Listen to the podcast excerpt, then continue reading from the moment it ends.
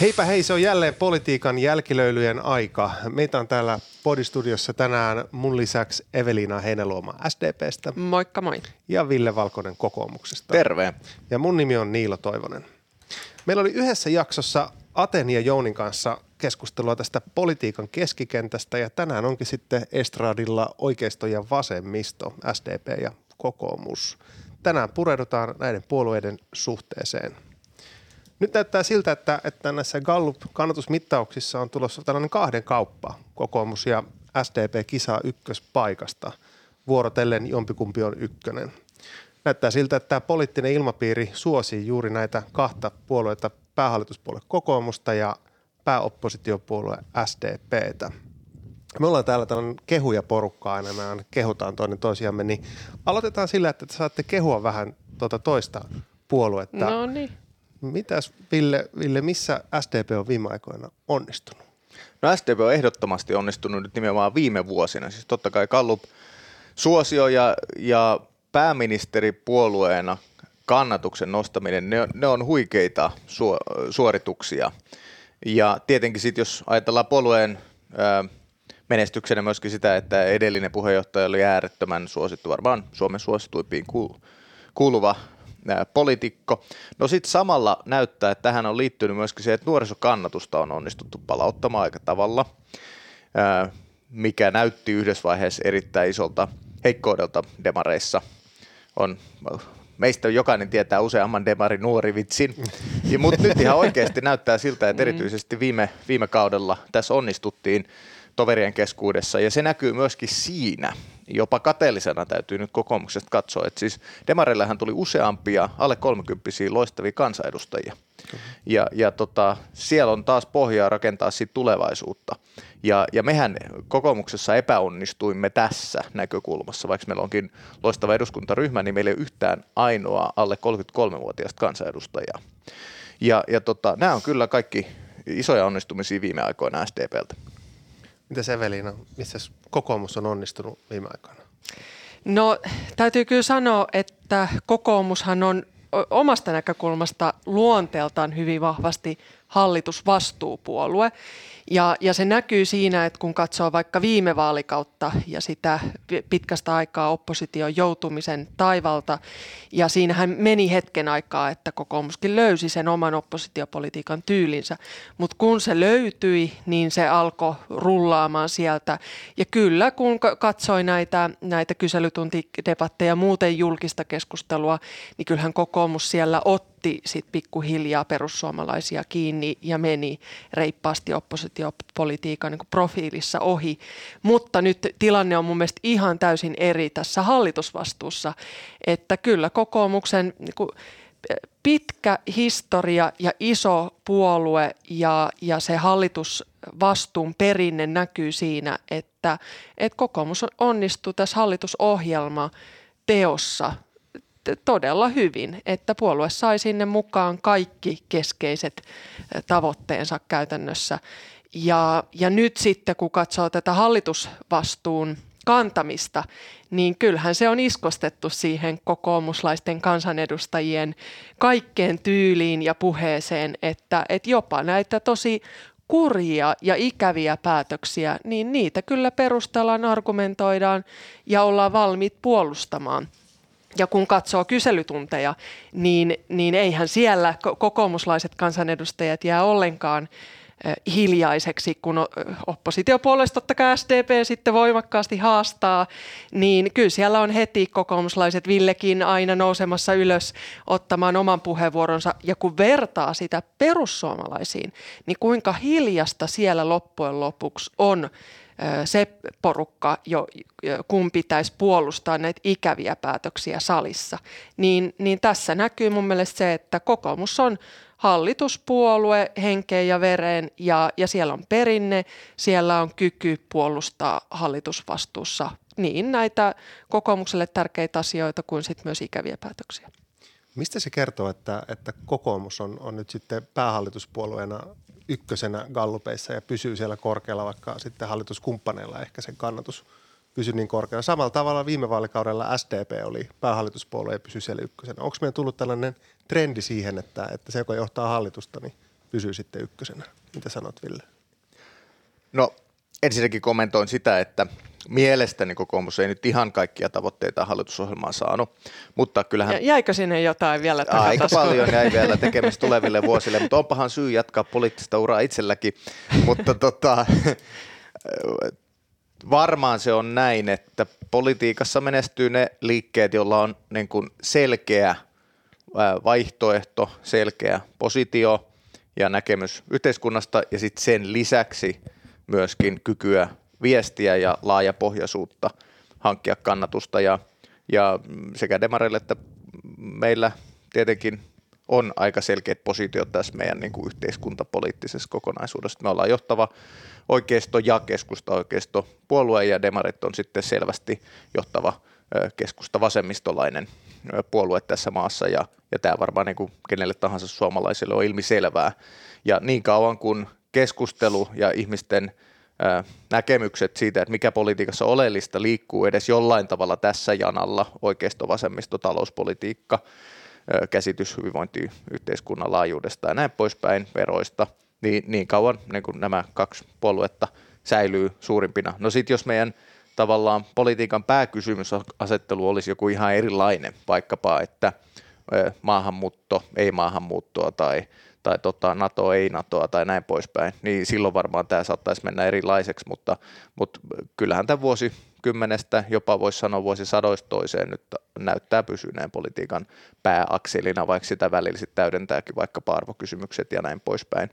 Ja tota, tämä tietenkin tarkoittaa, että sitten on luontevaa, että syntyy kaksi pääpuoluetta. Oikeastaan se, että keskusta niin pitkään oli tai tähän mennessä on ollut ikään kuin kilpaileva suuri keskusta lainen keskusta, oikeistolainen keskusta, vasemmistolainen vähän ajasta riippuen tässä samalla kentällä, niin se on ollut niin pääosin poikkeustilanne, jos katsoo kansainvälisiä asetelmia. Tämä, on ehkä tavallaan se, missä muu Länsi-Eurooppa on ollut vuosikausia. Ja nyt sitten tietysti perussuomalaiset uutena kansalliskonservatiivisena voimana tullut tähän, mutta ihan luontevaa, että nämä, nämä kaksi isoa voimaa melkein kaikkialla Euroopassa on ne pää, päävaihtoehdot. No, lehtien palstoilta aika usein käydään läpi sit sitä SDPn ja kokoomuksen niin erimielisyyksiä. Yleensä nämä riidat nousee ensimmäisenä julkisuuteen, mutta voisitteko te muutaman kertoa, mistä SDP ja kokoomus on, on tälläkin hetkellä samaa mieltä? Mm. No kyllä mun mielestä tässä EU-politiikan linjassa ja kysymyksissä on hyvin vahva yksituumaisuus ja, ja varmaan tämä niin kuin so, sota on myös alleviivannut sitä aivan erityisesti, että, että on korostunut myös se, se niin kuin ydinkysymys, että eurooppalainen yhteistyö ja, ja Euroopan unioni myöskin turvallisuusyhteisönä on meidän keskeinen viitekehys. Ja, ja myöskin tämä NATO-jäsenyys, niin kun NATOon päätet, päätyttiin liittyä, niin sehän ei kuitenkaan poista sitä, että edelleenkin Eurooppa on meille erittäin tärkeä. Ja, ja tietenkin myös tämä perussuomalaisten linja, joka edelleenkin selvästi näyttää olevan se, että siellä halutaan flirttailla tälle EU-erolle, niin kyllähän se on alleviivannut sitä, että täytyy kuitenkin olla niitä isoja puolueita, jotka kantaa myös sit vastuuta ja, ja pitää huolta siitä, että kansainvälinen yhteistyö säilyy avoimena ja Suomi tiiviisti osana Euroopan unionina unionia myös vahvistaa suhteitaan ja tekee sitä edunvalvontatyötä. Ja, ja siinä olen iloinen, että kokoomus on myös osana hallitusohjelmaa paaluttanut tämän puolen hyvin selkeästi myös tässä hallitusyhteistyössä. Ville? No vähän eri tulokulmasta. Eihän ole olemassa sellaista asiaa kuin yksi kokoomus tai yksi SDP, vaan ne on koko ajan ajassa eläviä isoja kansanliikkeitä, isoja puolueita, jossa niin kuin jatkuvasti myöskin puolueen sisällä haetaan eri linjaa. Ja ehkä tämä on se ensimmäinen yhdistävä tekijä, että me, meidän puolueet äh, historiansa ja kokonsa takia muistuttaa toisiaan toimintatavoissa. Kummatkin ovat suuria puolueita, jos on kirjoa, ja totuttu siihen, että ollaan välillä eri mieltä sisäisestikin. No sitten toinen on se, että on totuttu käyttämään valtaa, meillä on tavallaan perinteet ja prosessit olemassa siihen, että sovitaan, neuvotellaan, mennään eteenpäin meillä on kulttuuri siihen. No sitten meillä on isot niin kuin asiantuntijaresurssit kummallakin, meillä on laajat verkostot kummallakin puolueella yhteiskunnassa, eli niin kuin monelta osiltaan Demarit ja kokoomus on ne kaksi puoluetta, joilla on parhaat edellytykset hallita tässä maassa, joka johtuu siitä, että me ollaan kummatkin vanhoja puolueita, kummatkin isoja puolueita, kummatkin ollut hallitusvastuus pitkään. Ja tätähän, niin kuin, tätähän ei ole kaikilla nykyisillä isoillakaan puolueilla. Ja, ja tämä selvästi yhdistää meitä mielestäni. No sitten jos mennään ihan asioihin, mikä varmaan enemmän kuulijoita kiinnostaa, niin jos ajattelee nyt vaikka ilmasto-luontokysymyksiä, niin kummassakin puolueessa on hajontaa, mutta se päälinja on, on se, että et tota, ei, ei millään tavalla radikaali tai vaihtoehtoinen, vaan nimenomaan tämä niin kuin, rakentava, pragmaattinen, mutta kunnianhimoinen. Et mun mielestä ehdottomasti ilmastoympäristökysymykset ei ole pitkään aikaan ollut sellaisia jotenkin, jotka erottaisi kokoomusta demareita paljolti. Sama EU:ssa. No nyt sitten uudempana ulko- ja turvallisuuspolitiikasta mielestäni linjat hyvin likeiset, ei mitään ongelmaa tehdä yhteistyötä, jotain painotuseroja, mutta, niin kuin, mutta varsin lähellä toisiaan. No sitten ehkä, ehkä heijastaa niin kuin yhteiskuntaa laajemminkin, kaupunkipolitiikka, ää, kuntapolitiikka, et me, me olemme niitä puolueita, jotka on näissä suurimmissa kaupungeissa joko ykkösi, kakkosi tai vähintään kolmosia kaikissa – ja, ja tota, uskon, että sieltä aika paljon sitä yhteistyön tähän tuleekin, että suuri kaupunki on useita sinipunalla hallittu vuosi kausia ja tullaan varmaan jatkossakin hallitsemaan. No tietysti mielessä ehkä maahanmuuttopolitiikkaankin nykyään aika likeinen linja löytyy mielestäni mm, työperäistä Paitsi maahanmuuttoa. saatavuusharkinnan. Niin, ty, siis ty, ty, työperäistä maahanmuuttoa pääosin tuetaan ja sitten taas tota, äänenpainot kummassakin niin kuin muuhun ehkä muuttuneet varauksellisemmiksi joihinkin menneisiin vuosikymmeniin verrattuna, ja mun mielestä on kummassakin puolueessa tapahtunut. Ja sitten ehkä vielä myöskin sellainen tavallaan isompi teema, että loppujen lopuksi, vaikka kokoomuksessa on myöskin tavallaan häntä pitkällä toiseen suuntaan ja, ja demareillakin aika pitkällä toiseen suuntaan, niin me ollaan kummatkin niin kuin ytimeltämme keskiluokan, suuren keskiluokan ää, niin kuin työntekijöiden puolueita. Eli me ollaan niin kuin isoja palkansaaja puolueita, jotka kiinnittyy siihen suomalaisen hyvinvointiyhteiskunnan isoon tarinaan kuitenkin aika niin kuin vakiintuneella tavalla. Eli näkisin myöskin, että työn arvostus, vaikka sitä lähestytään hyvin eri tulokulmista ja politiikka toimii osalta, niin työn arvostus on samalla tavalla kummankin puolueen ytimessä. Mm, täytyy tästä yhteistyöpuolesta sanoa, että eduskunnassa ollessa niin on oppinut kyllä arvostaa erityisesti sitä puolta poliitikoissa, jossa avoimesti ollaan valmiit käymään keskustelua ja vaikeistakin asioista ollaan valmiit kuuntelemaan eri näkökulmia ja hakemaan niitä, niitä kompromisseja. Ja kyllähän täällä näkee hyvin vahvasti sen, että, että isojen puolueiden – poliitikoilla useimmin on se kyky valmiina olemassa, koska ollaan hyvin sinut sen oman ideologian kanssa ja, ja, ja samaan aikaan pystytään myöskin asettumaan siihen toiseen näkökulmaan. Ja silloin hahmo, hahmottaa usein myös sitä politiikan asiakenttää aika monipuolisesti ja hyväksytään se myös, että on erilaisia tulokulmia ja sitten voidaan löytää se yhteinen kompromissi sieltä keskeltä. Ja kyllä mun mielestä ihan siis niin kuin objektiivisesti katsottuna, niin mun mielestä kokoomuslaisilla ja SDPn edustajilla on tässä kyky niin parhaimmalla tasolla eduskunnassa. Että, että valiokuntatyössä, jossa korostuu se, se keskustelevuus ja, ja kompromiss, kompromissien hakeminen, niin, niin se on hirveän tärkeää. Onko täällä jotain epävirallisia sinipunaverkostoja täällä eduskunnassa? missä te käytte aktiivisesti. Joo, Varmaan se, se olisikin, kun olisi tämmöinen sinipuna yhteistyön kannattajat ry. siis politiikassa on kaikenlaisia verkostoja koko ajan, mutta ei niistäkin aika harva on mitään sellaisia pysyviä, eli tavallaan mitään niin kuin, äh, vuosikymmenestä toiseen täysin samanlaisina äh, säilyviä, mutta me ainakin pyritään jatkuvasti vuorovaikuttaa kaikkien poliittisten puolueiden kanssa ihan aktiivisesti. Meillä on jatkuvaa tota, yhteydenpitoa joka ainoa puolueeseen käytännössä ehkä, ehkä tota erästä ää, laitavasemmistolaista puoluetta lukuun ottamatta, mutta kaikkiin muihin koko ajan.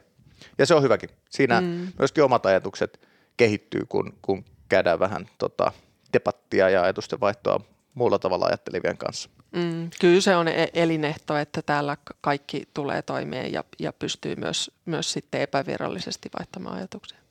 Viimeinen sinipuna-hallitus, tai niin kuin mä tykkään sanoa, punakokkelihallitus oli, oli vuosina 2011-2015, eli Kataisen ja, ja Stubbin hallitus silloin. No mitäs teillä, onko aika kullannut muistot jo? Pitäisikö alkaa virittelemään uutta sinipunaa? Niin, no siis mun mielestä tämä meidän systeemin vahvuus on juuri se, että hallituskoalitiot vaihtelee. Ja, ja se takaa sen, että, että poliittiset suhteet säilyy, säilyy kuitenkin kohtuullisen hyvinä, että ei tule semmoista repivyyttä ja, ja semmoista, niin kuin joka näissä blokkimalleissa näkyy, että sitten on hyvin voimakas vastakkainasettelu. Ja, ja sitten kun regiimit vaihtuu, niin vaihtuu niin isolla tavalla se, se maan linja niin meidän vahvuus on se, että me pystytään toimimaan erilaisissa hallituskoalitioissa. Ja, ja, ja varmasti sinne punakin aika jossain vaiheessa taas tulee. Toivon ainakin itse niin, koska sitten vaihtoehdot käy, käy tässä meidän mallissa myös muussa tapauksissa aika vähin. Ville? Kokoomuksella ei ole mitään periaatteellista ongelmaa tehdä yhdenkään puolueen kanssa mitään yhteistyötä nykyään. Mutta kun tässä nyt aikaisemmin on, on aika, aika niin kuin valoisasti puhuttu meidän puolueiden yhdistävistä tekijöistä, niin kyllä se on tosiasia, että, että tota siitä edellisestä rundista varmaan puoli ja toisin on huonot kokemukset juuri sen takia, että sitten loppujen lopuksi ei enää löydetty yhteistilannekuvaa. Ja silloin, kun tilannekuva hajoaa, niin sitten hajoaa tietysti toimeenpanokykykin. Ja tämä on edelleen siis kokoomuksen ja, ja demarien – suhteen ytimessä, että talouspolitiikan osalta käsitykset ovat lähes päinvastaiset. Todennäköisesti on näin, että meidän puolue on viimeisen 10-15 vuoden aikana liikkunut oikealle myöskin aatteellisesti ja, ja ehkä ulkopuolelta voi havaita, että demarit olisi tehnyt samaa. Et siis jos vertaa sitä hetkeä, kun Urpilainen vielä oli peijinä, verrattuna sen jälkeisiin puheenjohtajiin, niin siinä jotenkin näkyy semmoinen keskeinen vedenjakaja. No osittain tämä heijastelee sitä, että siis kaikki länsimaiset hyvinvointiyhteiskunnat ovat samanlaisessa tilanteessa, että me ollaan siirrytty siitä niin kuin voimakkaasta talouskasvu- ja nuoren väestön ajasta aikaan, jossa meillä on hirvittävät haasteet väestörakenteen kanssa ja meidän kakku uhkaa pienentyä ja Suomessahan se on nyt käytännössä 15 vuotta jo ollutkin näivetyksen uralla. Ja tämähän sitten tekee niin kuin, hyvinä aikoina on helppo muodostaa millaisia hallituksia vaan. Ja sinipunakin 90-luvun kasvuvuosina esimerkiksi oli huomattavasti tietenkin helpompaa, kun mietittiin vaan, että miten kasvavaa kakkua jaetaan. No nyt kun me ollaan tilanteessa, että meillä on valtavat vaikeudet saada niin kuin edes nykyinen kakku härin tuskin riittämään ja silti me tehdään 10 miljardia alijäämää, vaikka, vaikka talot sopeutetaan usealla miljardilla, siis kuudella miljardilla tälläkin vaalikaudella, niin tästä tulee niin kuin erityinen haaste silloin, kun talouspolitiikka on juuri se erottava tekijä. Ja täytyy sanoa siis, että, että lähiaikoina meidän on ollut kokoomuksessa – varsinkin niin kuin oikean lainan kokoomuslaista, jota itse edustamaan siis kokoomuksen keskilinjasta oikealle, että se on hyvä tässä niin kuin tiedostaa varmasti, on eri tavalla ajattelevia kokoomuslaisia, mutta siis meidän kaltaisten kokoomuslaisten on ollut äärettömän vaikea löytää niin kuin mitään tarttumapintaa siitä, että mikä voisi olla yhteinen talousohjelma. Ja, ja tähän kiteytyy niin kuin se suurin kipukohta yhteistyössä. Et niin julkisesta taloudesta, työmarkkinoista, sosiaaliturvasta, verotuksesta, kaikissa näyttää olevan niin kuin päinvastaiset kannat. Mm. Mitä luulet Evelina, onko nyt kun Antti Lidman on SDPn puheenjohtaja, niin tätä helpompi kuroa nyt sitten tätä kokemusta tästä SDPn liian vasemmalla olosta? No mä oon osittain samaa mieltä Villen kanssa, osittain eri mieltä. Et kyllähän meillä on kuitenkin sinipuna ollut vallassa myös niin vaikeina taloudellisina aikoina 90-luvun laman hoidossa ja, ja silloinkin pystyttiin löytämään yhteinen ohjelma, joka sisälsi tosi vaikeita ratkaisuja myös silloin. Siitä on samaa mieltä, että, että kyllähän tässä puolueet on olleet liikkeessä ja, ja, ja kokoomus on siirtynyt hyvin vahvasti oikealle, siis ei mun mielestä pelkästään taloudellisissa kysymyksissä, vaan niin kuin Villekin mainitsi myös näissä hyvin vahvasti näissä työmarkkinakysymyksissä. Ja sitten samaan aikaan SDPllä on, on varmasti ollut siirtymää myös, myös vasemmalle päin. Ja tämä mun mielestä sitten, kun tässä on paljon muustakin kysymys kuin vain tästä talouspolitiikan linjasta, että on myös muista politiikan keskeisistä linjakysymyksistä erimielisyyttä, niin tämä on mun mielestä se, se niin uusi haasteen paikka, että aikaisemmin kokoomus ja, ja SDP ovat pitkälti rakentaneet suomalaista työmarkkinapolitiikkaa ja, ja rakentaneet sitä sen varaan, että meillä on ö, tulopoliittisia sopimuksia ja, ja hyvin voimakkaasti työmarkkinajärjestöille on annettu sitä, sitä mahdollisuutta ja valtaa kehittää työmarkkinoita. Ja nyt tietenkin, kun sit elinkeinoelämä on ohjannut ja irtisanoutunut tästä yhteistyöstä, niin tämäkin näkyy nyt tässä poli- poliittisten puolueiden ristivedossa, että se on tuonut erityisen haasteensa tähän, tähän yhteistyölinjaan. Ja, ja on kyllä itsekin niin kuin huolissani, vaikka totta kai niin kuin ajattelen, että se mahdollisuus yhteistyölle täytyy olla olemassa koska muutoin niin, niin tä, tästä muodostuu tämmöinen blokkimalli ja se ei mun mielestä palvele Suomen kaltaista pientä maata, niin kuin me nähdään nyt Yhdysvalloissa tai Ruotsissakin, että politiikka on ajautunut aika hankalaan asentoon. Niin, niin tästä, tästä niin kuin linjakysymyksistä mun mielestä on, on vahvaa erimielisyyttä ja, ja se kyllä vaatii molempien puolueiden osalta varmasti sitä, että pystytään katsomaan asioita uudella tavalla. Ja kun itse katson nyt vaikka tätä työelämän kehittämispuolta, niin, niin mielestäni tämä kokoomuksen nyt omaksuma linja ajaa meidän suomalaista yhteiskuntaa tosi vaikeeseen asemaan ja, ja siinä rapautetaan näitä hyviä totuttuja pelisääntöjä. Ja, ja sitten samaan aikaan näen tämän saman niin kuin aika, aika niin kuin kylmän linjan täällä pienitulosten ihmisten puolella. Ja, ja si, siitä on vähän huolissani, että löytyykö meillä kuitenkaan sitten suomalaisen hyvinvointiyhteiskunnan peruskulmakivistä enää sitä yhteisymmärrystä. Ville lyhyesti tähän vielä. No joo, allekirjoitan sen, että ehkä finanssipolitiikka ei ole edes se kaikkein rajuin ero. Siis verojen osalta varmaan helppo sopia, niin kuin, että ei sitten tehdä kovin radikaalisti mitään. Ja musta tuntuu, että ei niin kuin, enemmäreillekaan ole, ole tota, työverotuksen keventäminen mitenkään ö, ikävä asia. Että sehän on, se on varmaan kummankin puolueen ihan tavoitteissa, jos se vaan pystytään rahoittamaan. Että kyllä se on näin, että sosiaaliturva ja työmarkkinarakenteet on ne keskeisimmät erojen lähteet, toki paljon muitakin.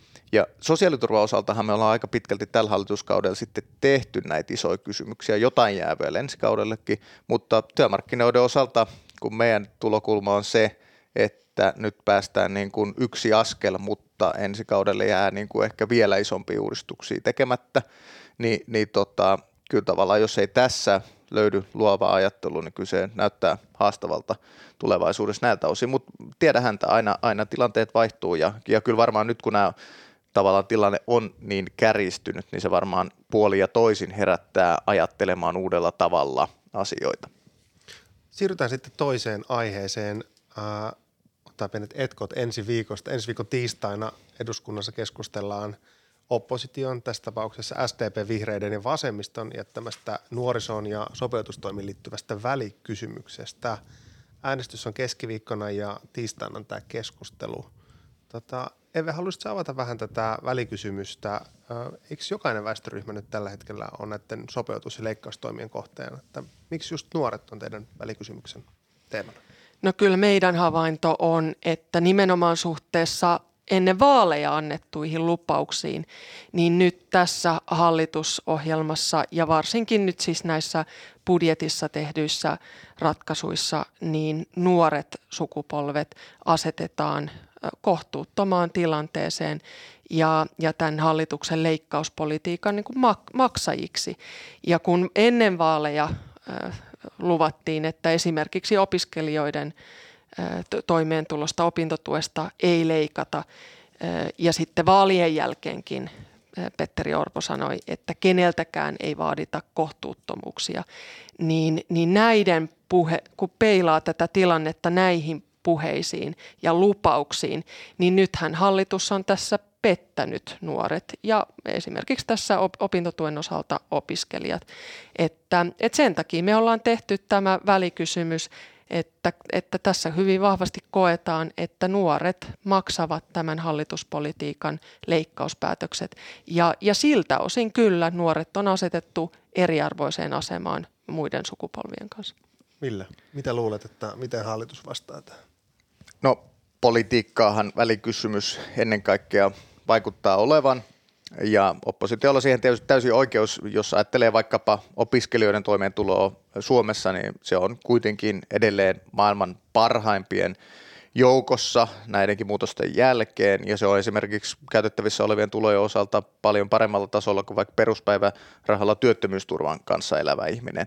Et vaikea kutsua näitä kohtuuttomaksi. Sen sijaan kohtuutonta olisi se, jos me nuorten piikkiin edelleen olisi jatkettu tätä velka hurlumhei touhua, jota viime hallitus harjoitti nuorten niskaan surutta, velkavuori, joka jää sinne pysyvästi. Nuorten ja tulevaisuuden takiahan taloutta laitetaan nimenomaan kuntoon. Mm.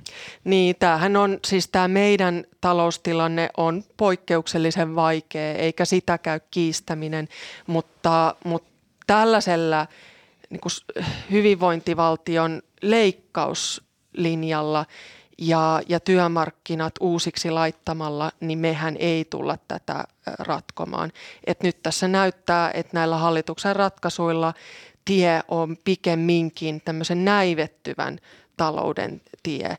Ja, ja se meitä huole, huolestuttaa, että tässä ei hoideta ei tätä niin kuin tulevien sukupolvien taloustilannetta parempaan suuntaan, mutta samaan aikaan sitten heikennetään niitä, niitä tämän hetken palveluita. Ja vaikka nyt opiskelijoiden tapauksessa, niin opiskelijoiden velkataakka kasvaa ja sitten samaan aikaan heikennetään siellä työelämän puolella lisätään määräaikaisia työsopimuksia, jolloin sitten se nuorten asema on sekä siellä opiskeluvaiheessa entistä tukalampi, mutta sitten myös opiskelujen jälkeisessä vaiheessa työuran alussa niin on entistä epävarmempaa ja, ja e-, entistä enemmän määräaikaisia työsuhteita, joilla sit pitäisi pärjätä. Niin kyllä tässä huolestuttaa se, minkälainen tulevaisuus me meidän nuorille luodaan odotettavissa on varmaan aika, aika rapsakkaa keskustelua. Ville vielä Joo, lyhyesti. tässä on vasta, vasta ensi löylyt heitetty. No kyllä, tästä voitaisiin varmaan useampikin podi ottaa.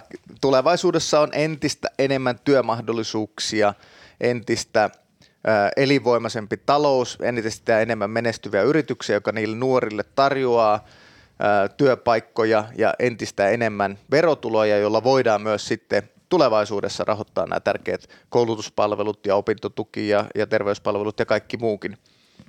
Meillä alkaa olla, alkaa olla tältä erää paketissa, mutta me on tapana, että me kehutaan aina tänään täältä poissa olevia edustajia. Otetaan lyhyet kehut vielä loppuun. Tässä alkaa ole vaikea löytää kehoja, niin monta kertaa Jounia maailmanmatkaa ja niin. kehuttu jo. Onko Jouni ollut nyt liikaa poissa? Se on toi. Jouni osaa hyödyntää hienosti matkustustarpeet, joita eduskunta tarvitsee. Ei, tota, kummatkin on loistavia tyyppejä ja, ja tota, ää, täytyy sanoa, että myöskin siis osaavat näissä keskustelutilanteissa ää, hy, hyvin tuoda väriä, hy, hyvin tuoda mm. jännitettä, hyvin kuljettaa keskustelua, että kehun heitä tällä kertaa podcast-tovereina. Oho, oho. Tovereita löytyy. Mitäs toveri Heinäluoma? no mä arvostan molempien huumorintajua, että, että kun on näitä vaikeita kysymyksiä ja on, on ristivetoa ja erimielisyyksiä, niin sitten se, sen huomaa, että sitä hakeutuu entistä enemmän niiden ihmisten seuraa, jotka sitten pystyy keventämään myös tilanteita ja, ja myös heittämään sitten välillä vähän vitsiäkin kehiin, niin Atella ja Jounilla on molemmilla tähän aivan niin kuin ykkösluokan kyky. Ei ole syntisten pöytä, on rakkauden pöytä tämä meidän joka kerta. Mutta hei, kiitos keskustelusta ja keskustelu jatkuu sosiaalisessa mediassa ja muualla. Muistakaa kuuntelijat antaa, antaa palautetta, kommentoida ja nähdään taas sitten ensi viikolla. Yleisökysymyksiä. Niin, mm. kysymyksiä voi myös lähettää, nyt otetaan niitä Joo. taas seuraavaan lähetykseen vaikka. Laittakaa vaan viestiä tulemaan ja nähdään taas sitten ensi viikolla. Moikka! Moi moi! Kiitos paljon Eve ja Niilo.